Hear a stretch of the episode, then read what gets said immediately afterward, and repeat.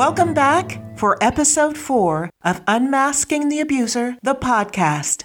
I'm Dr. Dina McMillan. If you've listened to my previous podcasts, you know I'm a social psychologist, domestic violence expert, and the author of the book, But He Says He Loves Me. In the last episode, we looked at abusers' strategy. That included defining the grooming behaviors. Grooming is the moves that take place at the very beginning of a new relationship. They're performed to gain a romantic target's trust, encourage rapid emotional attachment, and begin the process of maximizing the abuser's control. We also walked through a few simple scenarios where you were asked how you would feel if you were in those situations.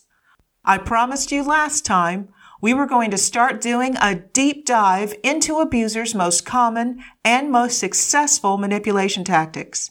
That begins today. I'm going to start illustrating how abusers entice teen girls and women into their dangerous web. That's going to include mentions of the reactions these maneuvers are designed to provoke. I believe it's crucial for you to not only recognize how these tactics look and sound, but also how they can make you feel. We'll start today with three of the most universal of the primary grooming tactics, then jump to a shorter list of tactics that aren't quite as common, require more effort, or demand greater cunning by the abuser. The second set of tactics may or may not show up until after the relationship is established. They're still key. I call this second group of tactics honorable mentions. By the way, if you'd like to reach me with a question or a comment, I'm inviting you to email me at unmaskingpodcast at gmail.com. That's unmaskingpodcast, all one word, at gmail.com. So off we go. Now, the tactics used by abusers are such necessary information. I admit at first I couldn't believe they weren't already included in the knowledge being offered in the wealth of materials being handed out. It's unfortunate. In fact, in my training and in the materials I came across, no one ever cautioned teen girls and women to be on the lookout for manipulation. Instead, they just kept using the word too and advised them to be wary of someone who is too jealous, too controlling, or too easily angered. There also wasn't much detail on how much was too much. They certainly didn't alert them to the fact that by the time they noticed it was too much, there was a good chance they'd already be involved with an abuser. I admit, I didn't see all this at first either. It took me a decade of working with abuse before I was able to recognize and identify what I'd been seeing and hearing in all those sessions over all those years. I was thrilled when I realized that I understood what was happening and knew why it worked so well, and disappointed in myself for not recognizing it earlier. After having this information for 13 years, I've decided to take it straight to the public. That's the reason for this podcast series. I've had a very interesting reaction when I've done seminars and workshops for young people and for adults. I've had young teens get angry after participating in one of my workshops or seminars. Not with me or with the Unmasking the Abuser program, they were furious they hadn't been taught this information before or seen it anywhere else. A lot of them asked me why these tips aren't everywhere. Of course, many adults had the same reaction. That's why I'm here. That's why I'm sharing this information. That's why I'm asking you to contact me if you'd like in-person workshops or seminars, or if you belong to an organization that may be able to sponsor this program. Let's get to why you should make that effort. Today, I'm going to share some major abuse tactics with you. The first two are called testing and training. The third is called domination.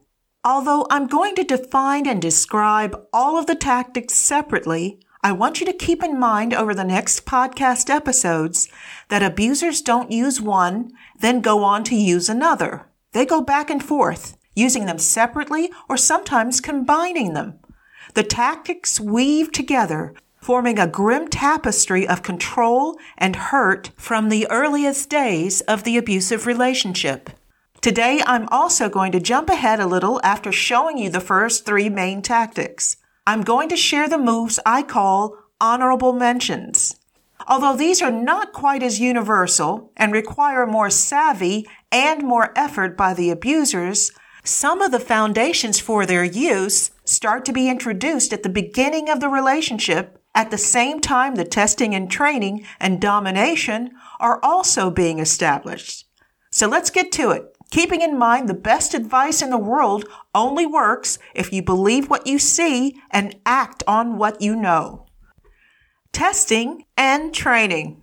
From your first contact with an abuser, he's going to be testing you to see how far he can press against your boundaries without meeting serious resistance.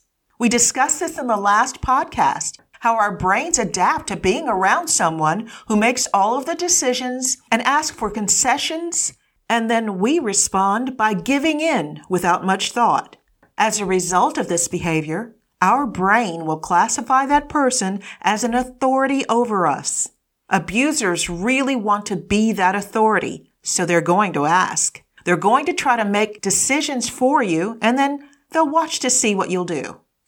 Most abusers won't start by telling you how to live your life. Not yet, anyway but they'll start making little comments, making suggestions, asking for information that's increasingly personal and way too soon to offer to someone who, if you think about it, is still a stranger.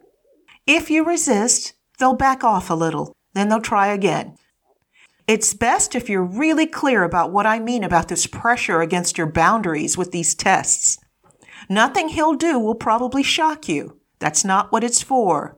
It's the number of compromises, requests, and questions in such a short period of time that give him the power. It's the information you give up without thinking that he can then use to shape his most successful manipulations. When I was writing this, I was thinking of a perfect example. Have you ever seen the film Devil's Advocate? Okay, it's from way back in 1997, before some of you were born but it's an interesting film with strong performances by Al Pacino, Keanu Reeves, and Charlize Theron. Thanks to our streaming services, it's just a click away. In the movie, Al Pacino plays the devil, and when he meets Charlize Theron's character, he casually asks her to pull up her hair so he can see how it would look shorter. Then he tells her it would look much better in its original color. He's not heavy handed with the comments which is what gave me the chills when I watched it. He was smooth and he succeeded in making her feel very insecure about her looks. This is the kind of thing abusers do. Or they ask questions like, what, you've never skied? Or you didn't go to college or to university? They'll ask you about yourself and listen very closely to your responses. They'll make little moves or suggestions like the devil in the film. It's going to be easy for this to feel like interest. The abuser will watch you closely when he asks these questions or makes these comments. You may be flattered, or at least feel it's going somewhere, or he wouldn't bother. You may not be inclined to pay attention to how you feel later when you're looking in the mirror and all of your flaws seem to be bigger and bolder because of what he said to you. By the way, this mining for information is crucial and in several of the tactics we're going to discuss later. Now back to testing. During this process, the abuser will often ask you things that are quite personal or intimate or try to get you to do something or promise to do something where it's too early in the relationship for you to feel quite comfortable. They may invite you to an overseas trip in a few months' time or make a comment about how great it is that you're together now Whatever they say, they're testing you to see how far they can go. It's going to involve something that's too frank, like the comment about the hairstyle, or too much, like offering to buy something expensive, or too soon, like the suggestions about the trip or the declaration that you're now a couple. The abuser is also training you when he does this. Whenever they offer an opinion and you give in and don't act offended, They'll compliment you afterwards. If they ask you something that's too intimate for this stage of the relationship and you answer, then they'll do or say something pleasing. If they change things around like we discussed last episode, and you just go along without showing annoyance, then they'll promise you something really nice for next time. If you don't give them the information they've requested, or if you bristle a bit at the unasked for advice, or maybe you won't share the intimate knowledge they've requested, then the abuser is going to say or do something that's going to make you feel insecure or hurt your feelings or even cut the night short. This is basic operant conditioning in action. Whenever you do what the abuser wants, then you get a reward. Keep your boundaries up or defy his attempts to get into your head or control you, and he'll punish you. At this very early stage, the punishment won't be big, and it certainly won't involve any type of physical assault. He won't need to do that. He can make you feel pain with his words and actions. He can make a snide comment or sneer when you get excited about your plans or your accomplishments. He may draw attention to a flaw that you have. He may start flirting with the female server or start looking at other women in the room. He can just switch off the warm looks and attentive behavior he was displaying before. Or maybe he'll just look thoughtful and say, well, now that he's thought about it, the goodies he was promising you earlier, when you were just giving in to his requests without hesitation, well, they may not be possible. He'll just have to see. Even if you don't consciously register what's going on, your subconscious will be very clear about what's happening. Do what he wants, give him what he asks, and you get attention, affection, and promises hold out or show caution, and if you're lucky, you'll only get the promises rescinded. If you're unlucky, he'll also say and do things that will make you feel insecure, uncomfortable, or even unhappy. This is your training. You're listening to Unmasking the Abuser, the podcast with Dr. Dina McMillan. Domination is the next tactic. In order for you to get why it's so sought after by abusers, it's good for you to fully understand what it offers to the person in charge. Often the person in charge will claim, with domination and control comes greater responsibility for the person in charge. But that's not why they want it. Domination is centered on a powerful and dramatic system of double standard. It offers the one in charge not only a position where he can make all of the decisions for himself and his partner, he's valued more highly, is accommodated at all times, and has the freedom to do what he likes, including making mistakes and betrayals of his partner's trust without being held fully accountable. When he does do something wrong or bad, or hurts his partner emotionally or even physically, he expects to be forgiven and the issue never mentioned again. In a relationship where you're dominated, it's not just that you have to ask permission for even fundamental things you want or need to do. Your partner gets to decide everything about your lives without any serious weight being given to your views, opinions, or needs. It becomes a coercive controlling relationship, the ideal situation sought by abusers. In a coercive controlling relationship, your every word and deed are decided by your partner. He decides what you do, what you say, what you eat, and how much, and how you dress. He decides where and how you live. He decides whether you can work outside the home and the types of work that he deems are suitable. He decides whether you have access to money, even the money you earn, and how you spend it. He decides whether you have children and when, how many you have, and the exact details regarding how they're raised. He decides how your leisure time is spent and who you get to spend it with. Your relationships are closely monitored and must never take time away from the abuser. He decides whether you get to have any relationships at all, even with your own family. And many abusers refuse. In a coercive controlling relationship, the abuser reserves the right to punish you whenever and for whatever he deems sufficient cause. In reality, this boils down to you being punished or hurt because the abuser disagrees with something you've said or done, He's frustrated by something someone else has said or done, or just because he feels like it.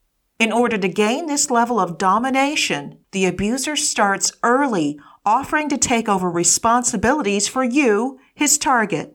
Some are clever and conniving and offer to do things you don't like to do. Pay for certain bills, or handle the repairs for your car, or make all of the arrangements for your upcoming trip. He'll make it seem like something nice, but it's designed to make you dependent. As soon as he can, he'll come up with logical reasons you should minimize your expenses or reduce the hassle. But it always involves removing some aspect of your independence. Do we really need two cars? I can drive you where you need to go on the weekends and you take public transport to work. Do you really need a job? I make enough to support the two of us. Why do you still have your own phone plan or health insurance or bank account? We'll save money if we put them together. And you know you don't like figuring out that budget. Once the relationship is settled, many abusers will appropriate even more, describing it as taking care of you. If this happens to you, it may feel like a relief if your partner's willing to handle the finances and deal with the travel agent or make sure the car is serviced. It may take you a while to realize you now don't know how much money the two of you have, and you have to ask him for funds on a regular basis. You now don't know the details of your health plan or your car insurance. You no longer know who to ask if something in the house breaks and needs to be repaired. In many ways, the abuser has deviously returned your status back to that of a child. You'll have to ask him for basics and if he says no, there's not much you can do about it.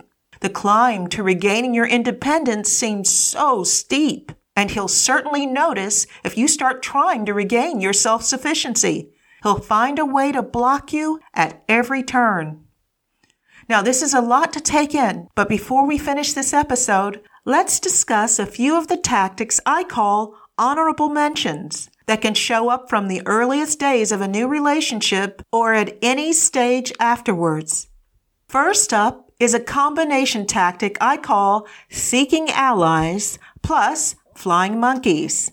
When the abuser is trying to lure in a new target and get her to commit to the relationship, one tactic we often see is the abuser actively working to become friends with the target's family close friends, and perhaps even her work colleagues. He'll flatter, promise, buy considerate gifts, so they'll all tell her he's a great guy and wow, what a catch. Sometimes behind the scenes, the foundation for flying monkeys is also being set up.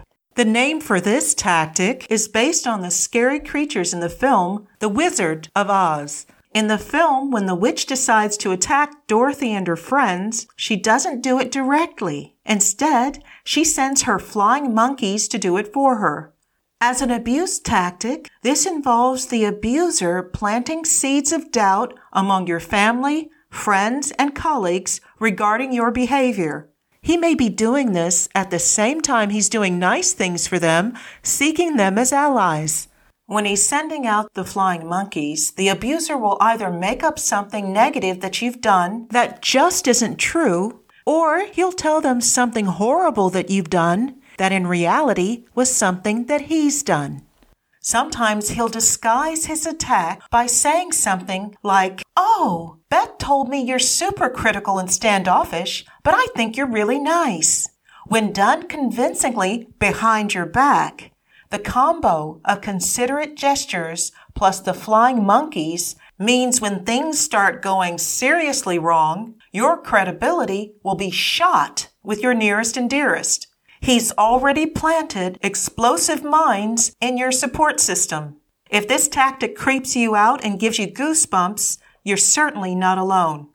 Let's talk about another one gaslighting. This term is pretty popular now because it's being used not only by abusive individuals, but also by some social movements.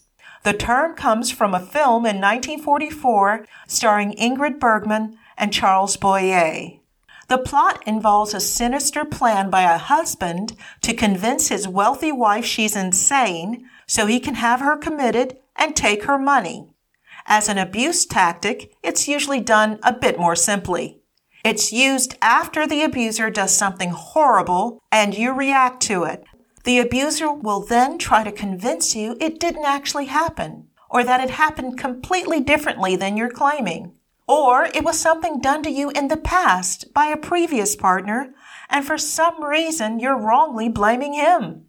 You may recall that in the first episode I mentioned that not all abusive relationships are romantic. I had a housemate when I first moved to Sydney who had all the characteristics of an abuser. She tried this gaslighting tactic on me. She had had a friend over who was asking me questions because I'd just come to Australia from California. My housemate didn't like it. She reacted by saying something random and incredibly rude. The next day, I told her I didn't like being spoken to that way and I'd been embarrassed. She said she didn't say it and wouldn't let it rest. Over the next few days, she tried to convince me it hadn't happened. Then she tried to get me to agree someone else must have said it to me on another occasion, not her. Later, she told me she'd asked her dad, and he said she would never speak that way. I admit I was fascinated. I'd never had someone try to gaslight me before. When gaslighting happens in a romantic relationship with an abuser, if the target or victim still refuses to accept the abuser's distorted version of reality, he'll try to get her to reinterpret the act, turn it into something understandable. He'll try to say he's the one who's really been hurt by what happened. Then she'll be heavily pressured into suppressing her response to what was done to her and instead support the abuser's hurt feelings. If she still resists, she'll be accused of being a bad person and the abuser will punish her. The degree of punishment and the length of time it will last depends on how committed the relationship is at that point. Next up is DARVO. This is the letters D A R V O. It stands for Deny, Attack, Reverse Victim and Defender. It's a more aggressive version of gaslighting. It's used when the abuser is caught out doing something awful and his target or victim won't just passively pretend it's okay. At first, the abuser will deny he did it. There actually should be three D's here because abusers hate to admit they've done something wrong and will lie extensively to try to cover it up. They'll deny, deny, deny. It reminds me of that old Shaggy song where the guy tells a friend his girlfriend walked in on him, catching him in a compromising position with another woman. His friend advises him, say it wasn't you. Abusers like that kind of advice. They'll resist admitting they did something wrong until and unless it's unavoidable. But what if their partner won't just back down because there's too much evidence? Or there were witnesses to what he did? or it hurt too much. Then the abuser will turn on the aggression, threatening his partner, revoking on promises, criticizing her cruelly, doing and saying anything to change the focus from him back onto her. If we continue using the character from the Shaggy song, this means he would tell his girlfriend it was her fault for coming in without knocking, and then he would yell and scream about what a horrible upbringing she must have had not to respect someone else's privacy. He'd tell her she has no right to be hurt by what she saw. It's justice for betraying his trust and his right to his own space.